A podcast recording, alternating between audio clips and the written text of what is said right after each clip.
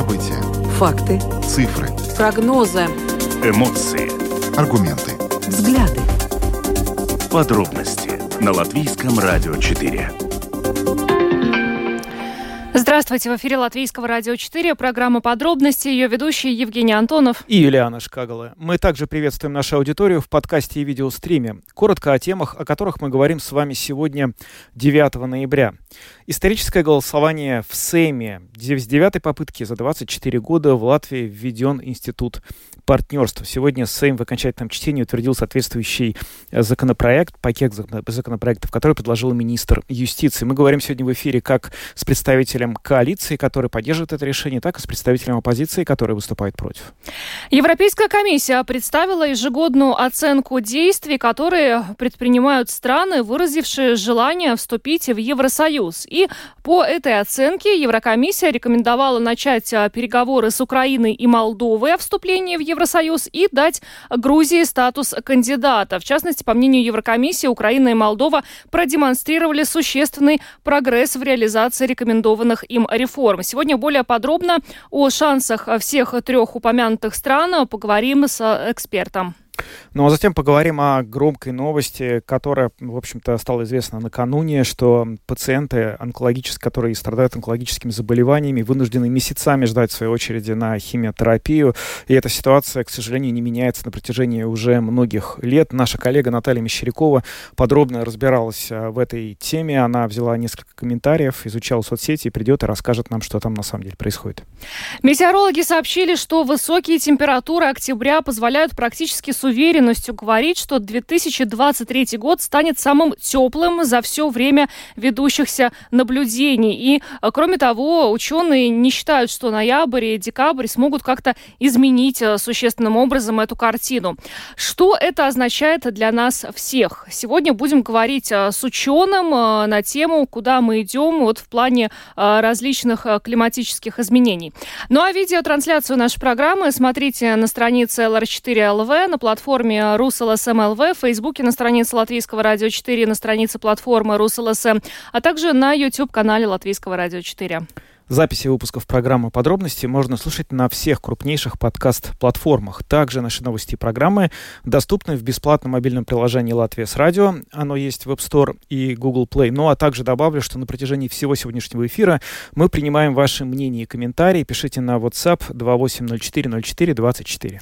Ну а теперь обо всем по порядку. Подробности прямо сейчас.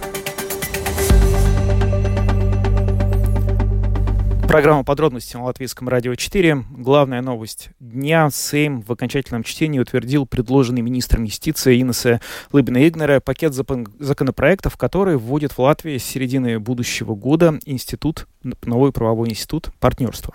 Как ранее уже отмечала министр юстиции, это девятая попытка за 24 года. Все предыдущие попытки ввести в Латвию институт партнерства были неудачными, поскольку ну, не было политической воли для того, чтобы это сделать. Но в итоге после смены правительства, вот сегодня это историческое решение, как его называют, было принято. Что это значит? Во-первых, это партнерство э, станет способом легализации юридического упорядочения отношения пар которые не состоят в браке, и э, в том числе однополых пар.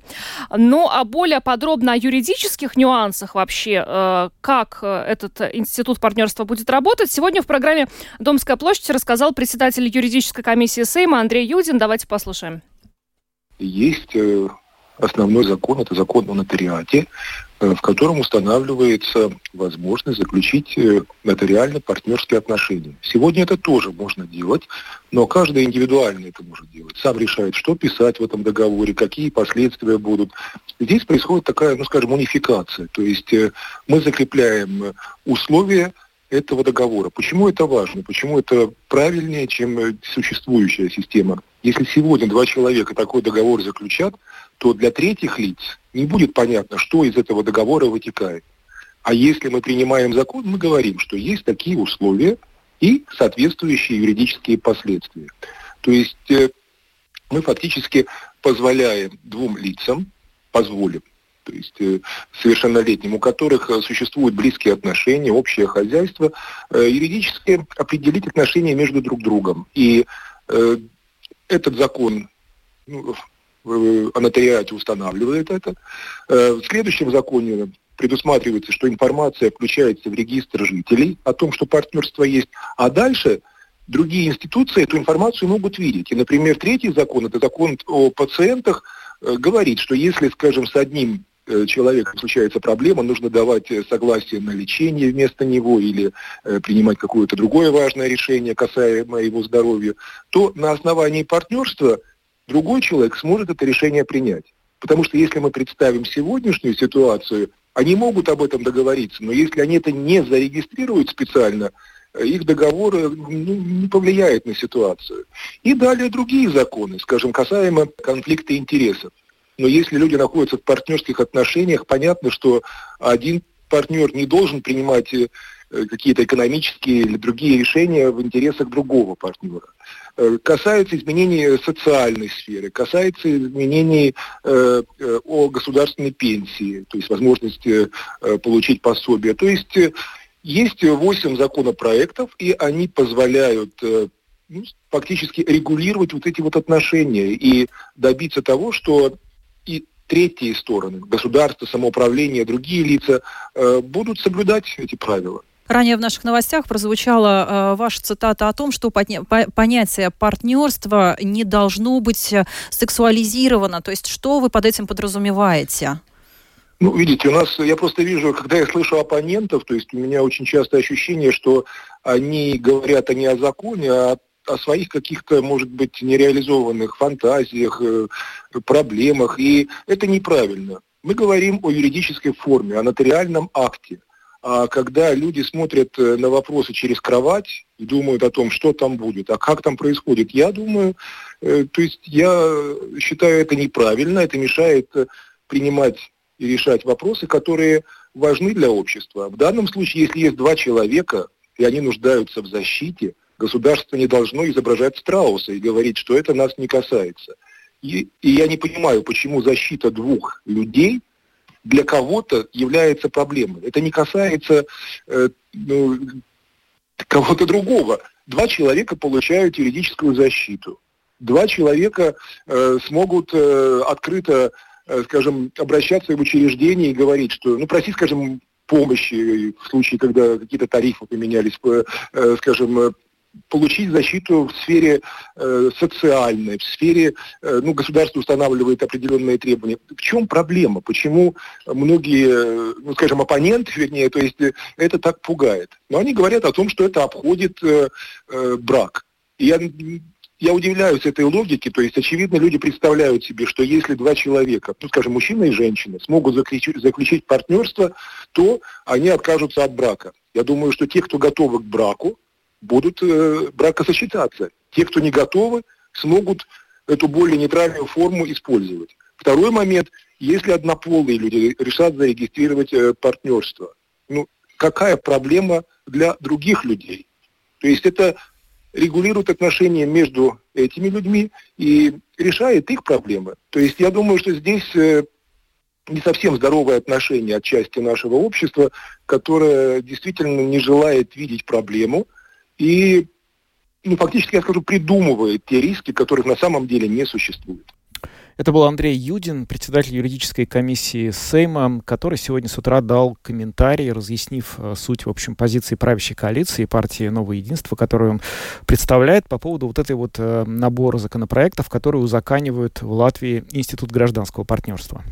Но, а, как э, мы уже неоднократно рассказывали, далеко не все выступают за введение Института партнерства. И вот сегодня, после того, как Сейм принял такое решение, стало известно, что оппозиция собрала э, подписи 34 депутатов для того, чтобы э, добиться проведения в Латвии референдума э, по этому вопросу. И сейчас с нами на прямой связи Виллис Криштопанс, депутат юридической комиссии Сейма от партии «Латвия на первом месте». Добрый вечер, господин Криштопанс. Добрый вечер. А, скажите, ну, э, сразу хотелось бы аргумент, э, почему э, вы против того, что сегодня принял Сейм? Во-первых, мы были против уже год и полтора года назад, когда мы э, боролись за укрепление 110 статьи Конституции, э, в которой пишется, что единственный брак – это между мужчиной и женщиной, это семья. Э, и то, что сейчас э, в скрытой форме э, как бы создается другая семья между однополовыми партнерами. И главное, что если бы честно сказали, да, мы хотим этого, да, мы хотим э, однополовые браки, но они же говорят, это между двумя старыми женщинами, это между там э, двумя пожилыми людьми, это общее хозяйство, но это все так, через, так сказать, черную дверь все протаскивается. Но сам по себе факт того, что будет узаконен вот это вот отношение ну, партнеров, он не, ведь не означает и не ведет автоматически к признанию а, однополых браков. Этот вопрос, в общем, а, он совершенно из другой части вообще повестки, разве нет? Э, а, а, а чем отличается регистрация общей? Ведь там же в законе записано, что э, между э, неродственниками, у которых близкая связь. Mm-hmm. А что это такое? Mm. Ну? Как, чем это отличается от семьи? Вот расскажите мне. Я, может, я не понимаю, как, где различие-то? Господин Криштопанс, как. Так, как в таком случае, на ваш взгляд, э, стоило бы ну, решать ситуации, в которых оказываются люди, которые не состоят официально в браке, но у которых потом возникают какие-то проблемы, ну, например, э, медицинского характера, там человек не может принять какое-то решение? Какие, ну, что мы говорим?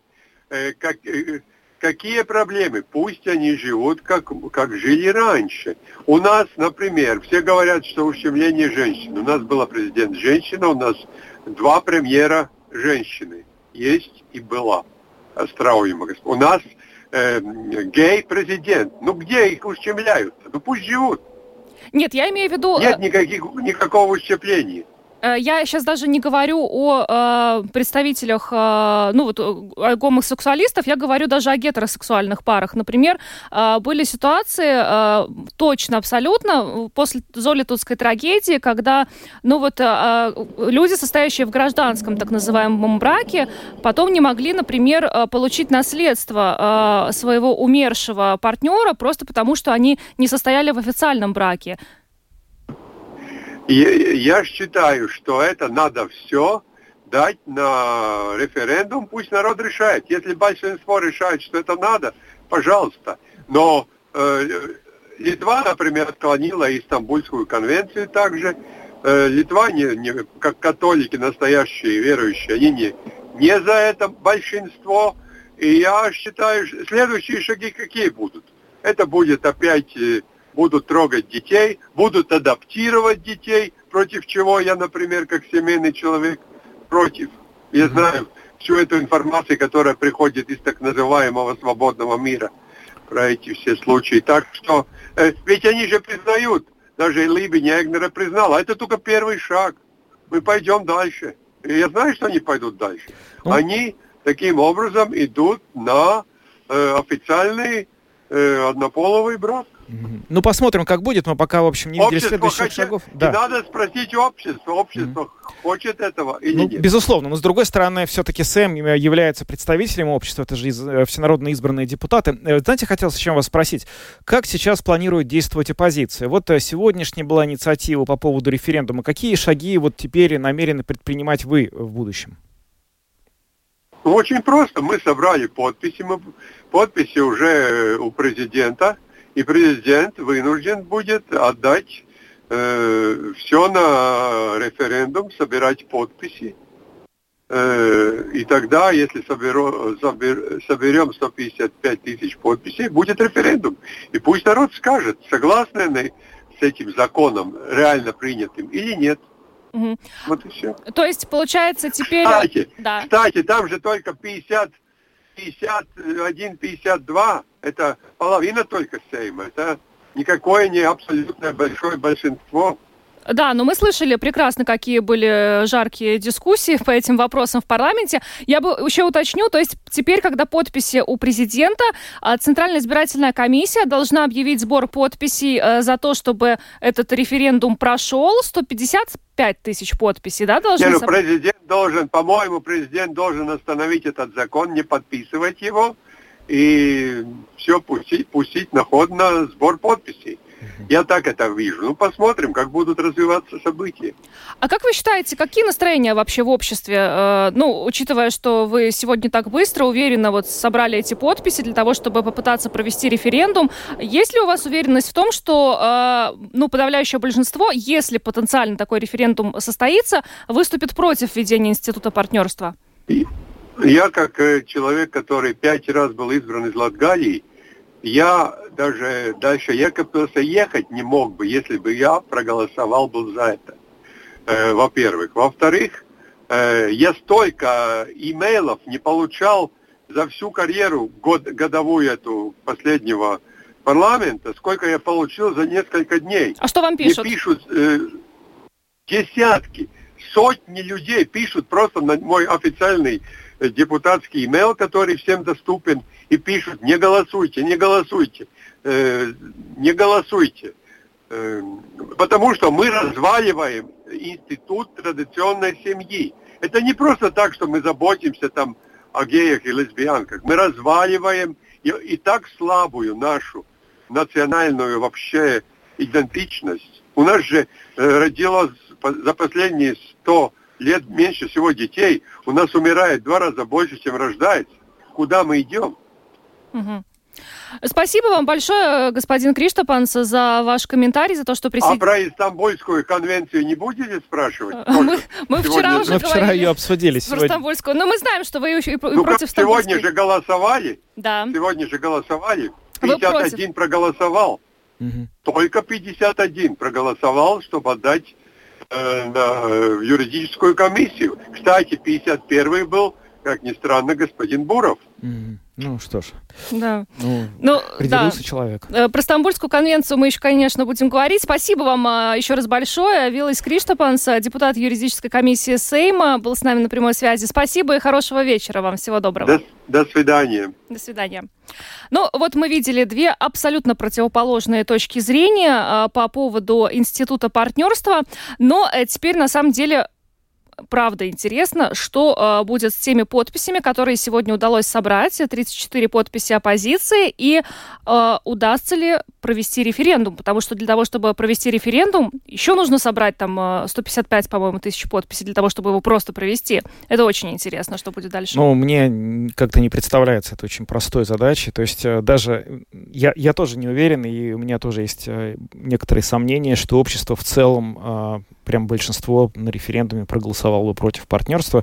Потому что если слушать какие-то аргументы, то есть вот если, не знаю, ну вот просто на кого это рассчитано, да, кому это, как это может помочь, то, ну, наверное, ну, даже те, кто вот э, придерживается традиционных взглядов на семью, будем так обтекаемо, да, говорить, у них тоже не очень много должно быть, наверное, контраргументов против, потому что, ну, действительно есть ситуации, когда человек оказывается вот юридически беззащитен, да, ну, и у него современная э, жизнь, она стала немножко другой, и чем она была сто лет назад, и должны быть какие-то другие, более такие, э, какие, что ли, гибкие юридические механизмы, которые его защищают. Надо посмотреть на соцопросы. Вот были ли какие-то соцопросы опросы по этим темам в Латвии, которые показывают, готовы э, наше общество к этому или не готово. Ну что ж, э, решение принято. Э, посмотрим, что будет с ним дальше. Пока переходим к нашей следующей теме. Латвийское радио 4. Подробности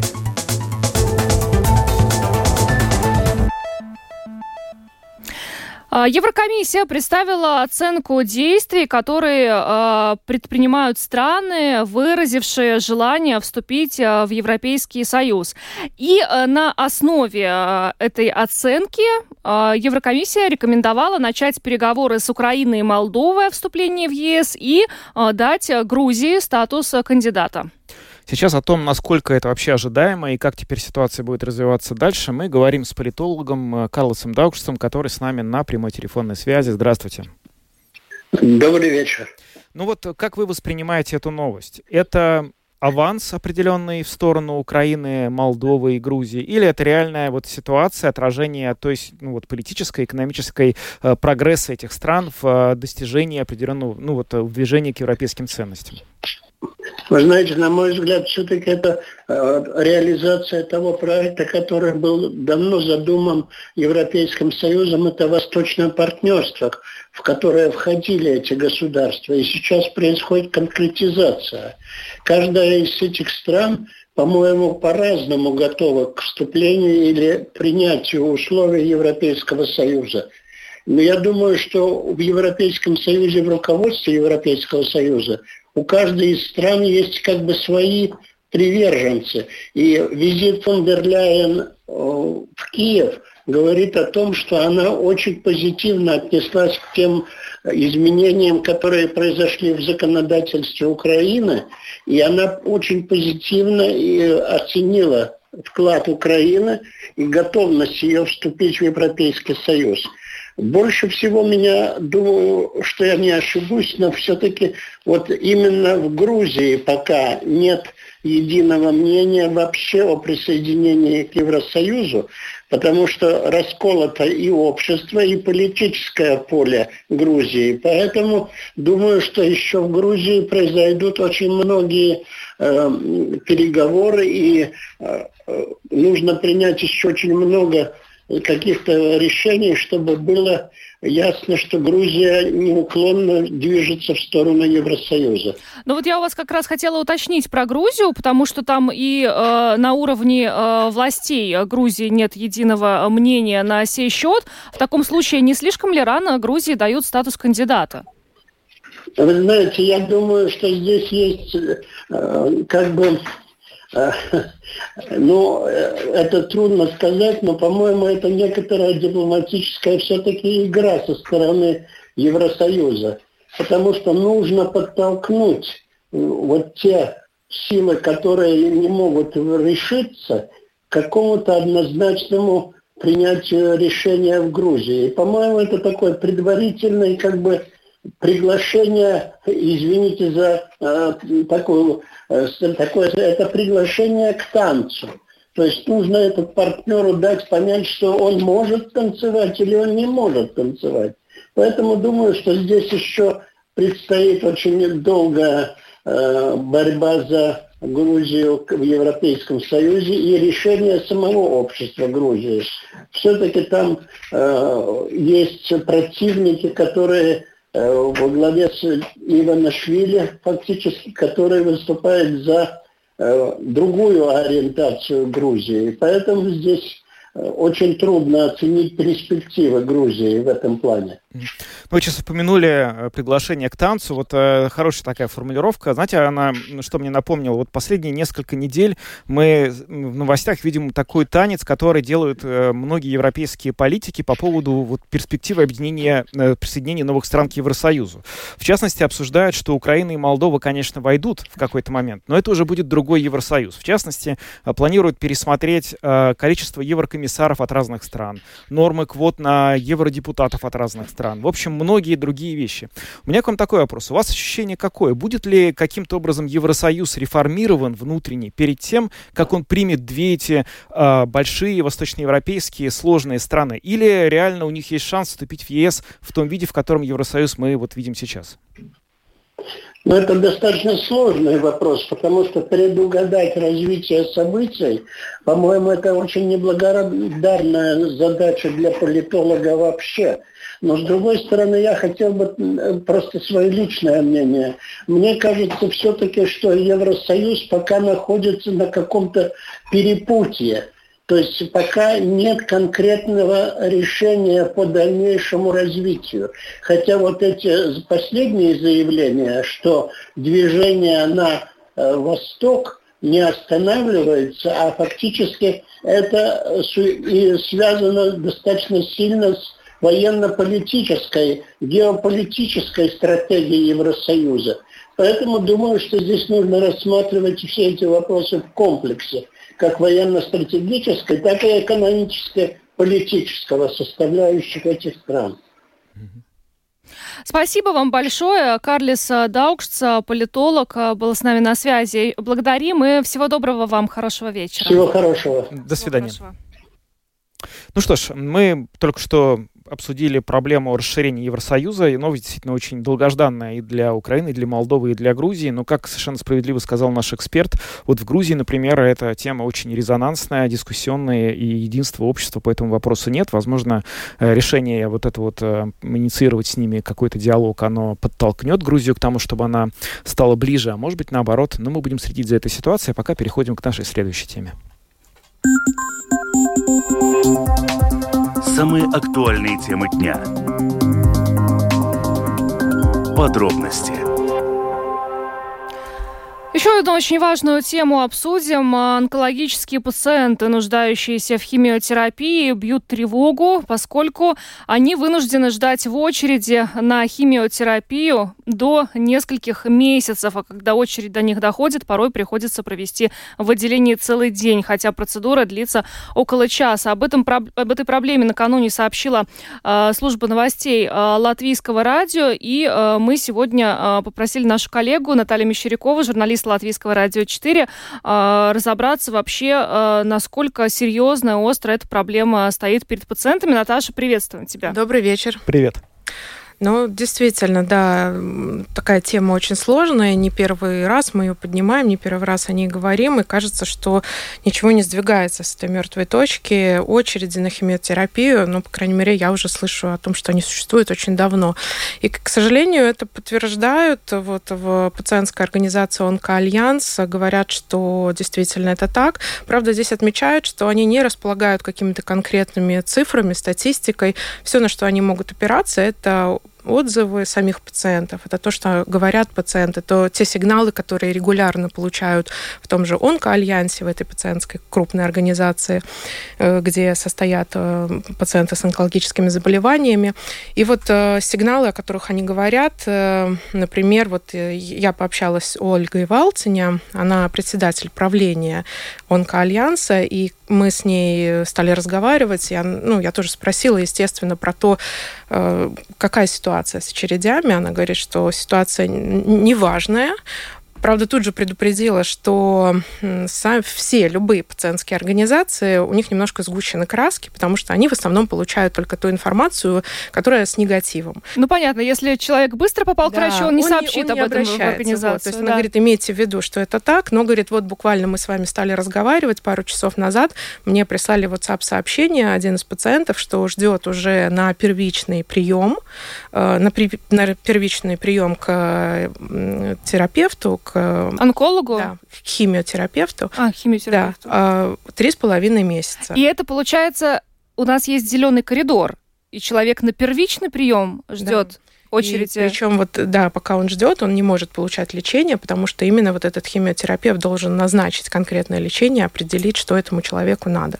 Погоди, вот я как раз хотел спросить, ну, Юлиана меня переделала. Ну вот э, действительно же была, и вроде бы даже не только зеленый создавали коридор, но и желтый, да, то есть зеленый для тех, кому уже нужна помощь, да, а желтый, который находится вот в стадии кому, возможно, она потребуется. Эта схема вообще работает сейчас? У нас не хватает врачей. Угу. На это, э, об этом очень так э, громко говорят в Онкоальянсе. Угу. Они эту проблему тоже понимают. И опять-таки, что с ней сделать, с этой проблемой? Да, врачей не хватает. И они говорят, что врачи не идут в государственные больницы, потому что работа тяжелая, зарплата маленькая. Пациентов много. Да, пациентов много, не хватает. Ну вот можем кусочек, фрагмент угу. интервью, которое дала Ольга Валциня нам. Она, еще раз напомню, председатель правления пациентской организации «Онкоальянс».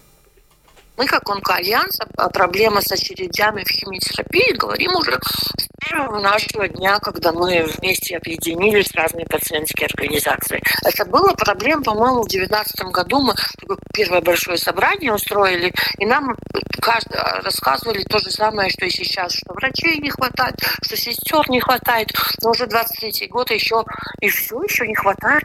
И что мы сделали тогда, чтобы было сегодня? Но, получается, эти доводы вас не удовлетворяют проверяют, да? Нет, есть... конечно нет. Э, потому что если человек прогрессирующий должен ждать на первое лечение месяц или два, это ненормально. Даже, даже если это считается в теории, что пациент может немножко подождать, но э, есть какие-то критерии, должны составить, э, и это должно быть публично доступно, за сколько, что должно быть, э, какое лечение, какое время уложиться. А, но вот... Я хочу добавить, да. да, вот Ольга назвала вот эти параметры, сроки, и она называет это измеряемыми параметрами качества. Она говорит, что обязательно необходимо в государстве ввести какие-то сроки. Например, чтобы срок ожидания на первичный визит, например, вот по их мнению, не должен превышать двух недель, на повторный визит трех недель. Также сколько оплаченных государством визитов в месяц располагал бы пациент. Она говорит, вот это такой порядка не хватает. Подожди, а разве это не, ну это же все-таки э, всемирное заболевание, оно не только в Латвии. Ну, разве нету медицинских каких-то установленных сроков, в течение которого онкобольных нужно принять на ну? Вот она говорит, что в Латвии нет. То есть есть некая, некий общий есть, порядок? Конечно, не, есть, не, да, видишь, но опять-таки врачей не хватает, от этого а. очереди, от этого кто-то попал быстрее, кто-то кто-то сидит, ждет вот как три с половиной месяца. Но, кстати, я помню, что не так давно государственный контроль тоже, проводя ревизию, э, пришел к выводу, что вот этот вот зеленый коридор у нас не работает. Да, да, это права, по-моему, в июне, где-то летом да. контроль это проводил, и сказали, что в Латвии очень слабо развито раннее диагностирование рака, и вот один из их выводов, что удельный вес случаев ранней диагностики, он не меняется с 2017 года, то есть это количество, ну, не прирастает вот этих э, ранне диагностированных случаев.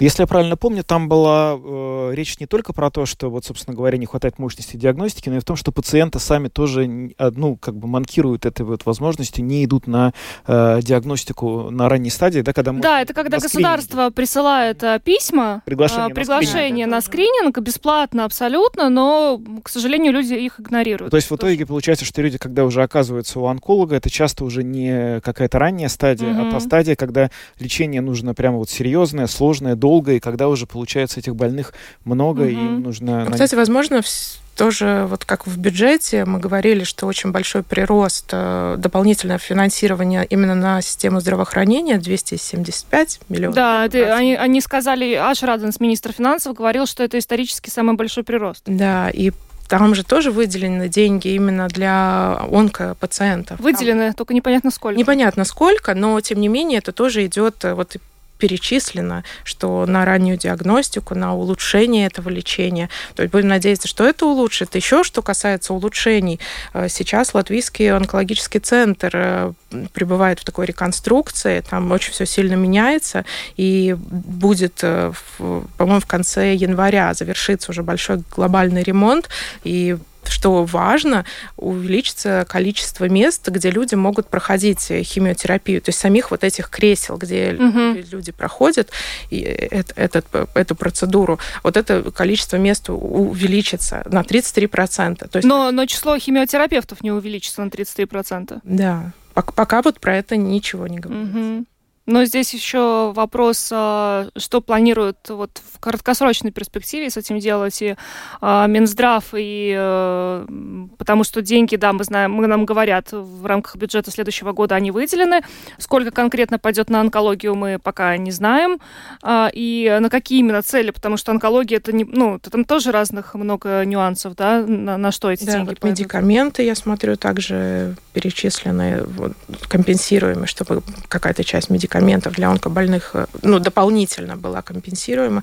То есть пока, конечно, вопросов очень много, но вот э, Ольга Валциня, что еще сказала в разговоре, что они ждут тоже встречу. В понедельник у них намечена встреча с онкоцентром, который вот будет и о предстоящих изменениях говорить, но и может в том числе вот о количестве врачей. То есть какие изменения ждут онкобольных, вот э, будет эта встреча, так что, может быть, там появится какая-то новая информация, как улучшится жизнь онкобольных. Но справедливости ради надо заметить, что ты обратилась с этим комментарием в Минздрав, откуда тебя направили в Национальную службу здоровья, и мы до сих пор ждем да, ответ. мы ждем. Мы хотели запросить действительно статистику о том, о доступности химиотерапии, о финансировании именно этой части. Но вот пока этих данных не прислали, Хотелось бы, конечно, оперировать, смотреть, как растет это число, уменьшается ли по сравнению с прошлым бюджетом, но пока этих данных нет, поэтому вот говорим от лица больше онкобольных об этой угу. проблеме. Что ж, большое тебе спасибо, Наташа, за то, что затронула эту очень э, важную тему. Все-таки хочется э, дождаться каких-то деталей. Я надеюсь, что нам Национальная служба здоровья да, что-то пришлет. Да, и и, и э, после того, как бюджет будет принят, сколько конкретно пойдет на эту сферу, потому что, ну, вот я сколько э, помню, ну, никогда э, ни, ни эксперты, ни специалисты отрасли э, этой э, никогда не говорили о том, что у нас с лечением онкопациента все хорошо. Нет, никогда. Наверное, не никогда не будет так, что было все хорошо, но, конечно, ситуация, когда совсем не работает зеленый коридор, это уж какой-то караул.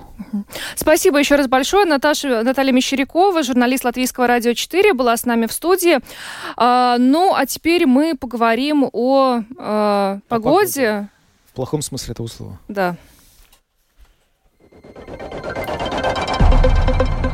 Самые важные темы дня. Подробности –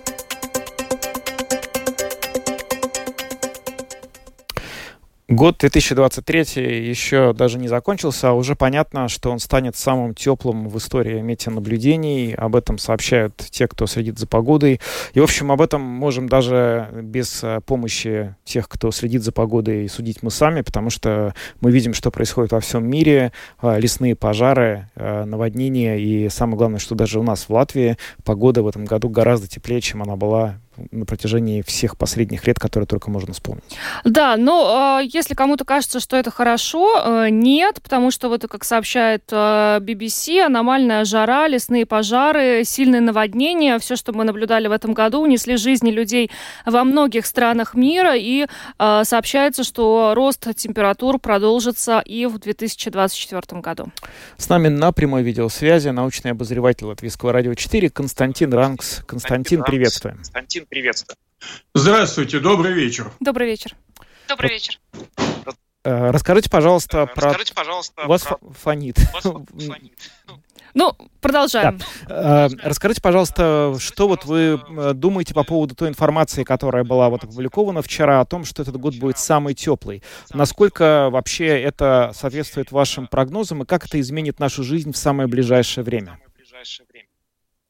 Ну, прежде всего нужно сказать, что год еще не закончился, но уже понятно, что за прошедшие 10 месяцев 2023 э, года есть все основания полагать, что он будет самым теплым, по крайней мере, за 80 с лишним лет наблюдений. Это абсолютно точно, это просто-напросто цифры, э, полученные в результате съема данных с различных приборов. То есть тут э, не вопрос субъективного там, взгляда, от чего это происходит там. Это просто цифры. И вот эти цифры весьма тревожные, потому что они уже говорят о том, что процесс разгоняется, и он идет все быстрее и быстрее. То есть изменение климата, повышение температур, оно реальность, и происходит быстрее, чем прогнозировали даже, например, 8 лет тому назад, когда подписывали Парижское соглашение. Это означает, что Это в будущем означает, все чаще будущем... и чаще мы будем наблюдать а, те а, смертоносные а, по, природные явления, которые мы наблюдали в этом году, то есть аномальная жара, сильные наводнения, лесные пожары и, и прочее, прочее. Ну, можно сказать так, жара летом, вот эти волны жары будут становиться новой нормой. Новой нормой будет, когда жара будет сменяться сильными потопами, наводнениями. То есть э, будет нормой, что, например, температура в декабре может быть выше, чем температура в июне или уж в мае точно. То есть меняется э, сложившийся климат, старые вот эти народные приметы, наши представления, что есть зима, что есть лето, весна или осень, будут меняться. И меняться не в растянутом такой отдаленной перспективе, а прямо на наших глазах. И мы должны к этому уже быть готовы. А есть шанс э, как-то еще что-то изменить? Я, мы, в общем, с вами раньше говорили, что эти процессы, многие из них запущены, уже длительное время они развиваются, и, наверное, в глобальном плане мы не можем все это обернуть вспять, но что-то сейчас человечество еще может сделать, чтобы снизить, ну, как-то вот возможный вот этот негативный эффект, который будет на нас на всех сказываться. Всех сказываться. Ну, мы слишком долго, мы 250 лет разгоняли эту машину. Можно сказать так, давно нажали на спусковой крючок, а сейчас уже пуля вылетает из ствола, ее не остановишь. Вопрос другого рода, что я разделяю точку зрения, что сейчас нужно уже думать о том, как мы будем приспосабливаться к изменяющимся погодным э, климатическим условиям. Мы должны понимать, что у нас уже будет редкостью дожди такие, знаете, приятные, осенние, моросящие, а будет вот как сейчас, ничего-ничего нету, потом бах – как вот у нас в октябре, гроза у нас, пожалуйста. У нас будет тепло, а потом будет мощные снегопады. Ударит мороз, а потом опять все быстренько растает. Мы к этому должны привыкать строить, перестраивать плотины, перестраивать ливневую канализацию, менять, условно говоря, даже форму крыш на домах надо будет менять. Так что это уже нужно будет делать уже сейчас, потому что когда ударит, как говорится, гром, тогда уже будет поздно креститься. Вы знаете, э, так интересно, у нас на прошлой неделе как раз в эфире ЛР4 был министр климата и энергетики Каспар Смелнис, который рассказывал о том, что э, Латвии нужно к 2030 году на 17% сократить выбросы СО2, а к 2050 Латвия вообще должна достичь э, климатической нейтральности. Вот смысл какой-то вообще в этом есть теперь уже? Ну, понимаете, тут важен какой. Как может министр э, Латвийской Республики, входящий в Европейский Союз, отрицать, например, э, то, что принимает Европейский Союз, Европейская комиссия? Это нонсенс. Дело другого рода, что мне кажется, что в Европе увлекли, я имею в виду всю наш весь Европейский Союз, слишком увлеклись идеей того, что мы должны выброс, выбросы сокращать. А вот как мы будем к этому подстраиваться, к изменениям, которые идут, непонятно. Ведь нам нужно понимать, что Европейский Союз в списке эмитентов углекислого газа стоит, по-моему, то ли на четвертой, на пятой позиции. Впереди такие гиганты, как США, э, Китай в первую очередь, потом Индия, потом, по-моему, Россия с Пакистаном и так далее.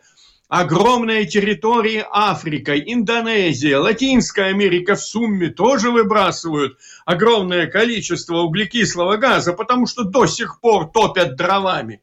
Ну, понимаете, это же э, нужно понимать, что мы – это такая малюсенькая песчинка. Население планеты 8 миллиардов человек, 8 тысяч миллионов. А у нас население и двух нету.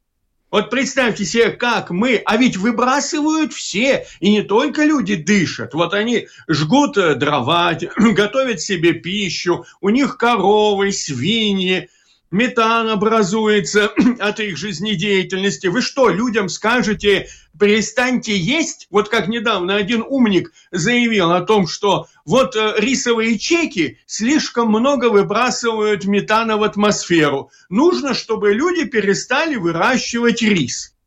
Но для огромного региона, насыщенного, там, по-моему, 2 миллиарда населения, Юго-Восточной Азии, рис – основа питания. Вы предлагаете людям что делать?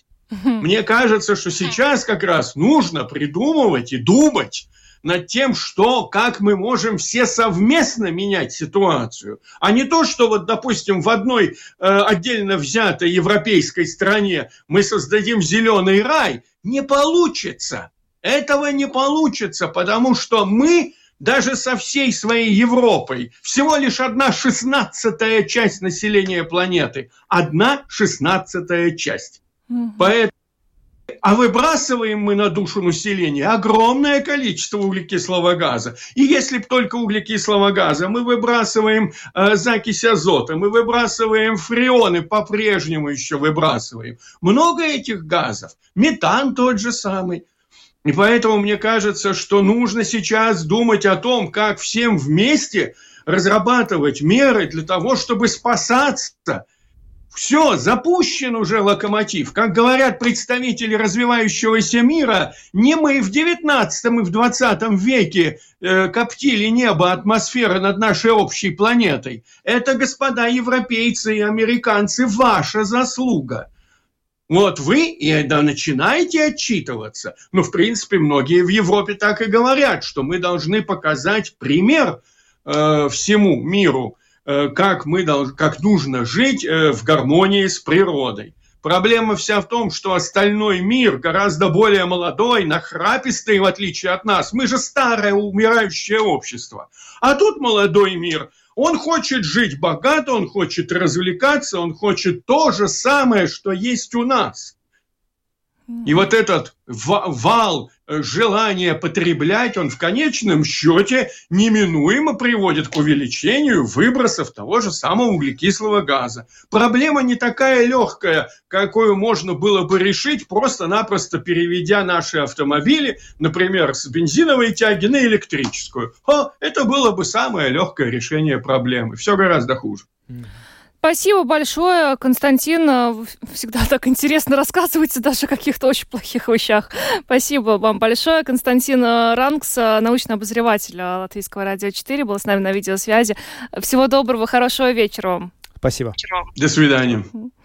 Ну вот, позитивное у нас завершение программы. Да, что, надо, конечно. Но тут э, невозможно не присоединиться к последним словам, которые Константин сказал. Конечно, огромный вопрос над всеми климатическими планами Евросоюза, которые, э, конечно, все это хорошо, они правильные, нужно к этому стремиться, но огромный вопрос, который остается без ответа, а остальной мир, он, он что будет делать? Не получится ли так, что вот Европа, она все это ценой огромной, уже понятно, реализует все эти реформы, но весь мир продолжит жить так, как он живет. А мы только одна шестнадцатая часть. Ну, это да, одна шестнадцатая. Ну что ж, на этом завершаем. А, с вами были Евгений Антонов, Юлиана Шкагала, звукооператор Яна Дрейман и видеооператор Роман Жуков. Э, до завтра. Хорошего вечера. До свидания.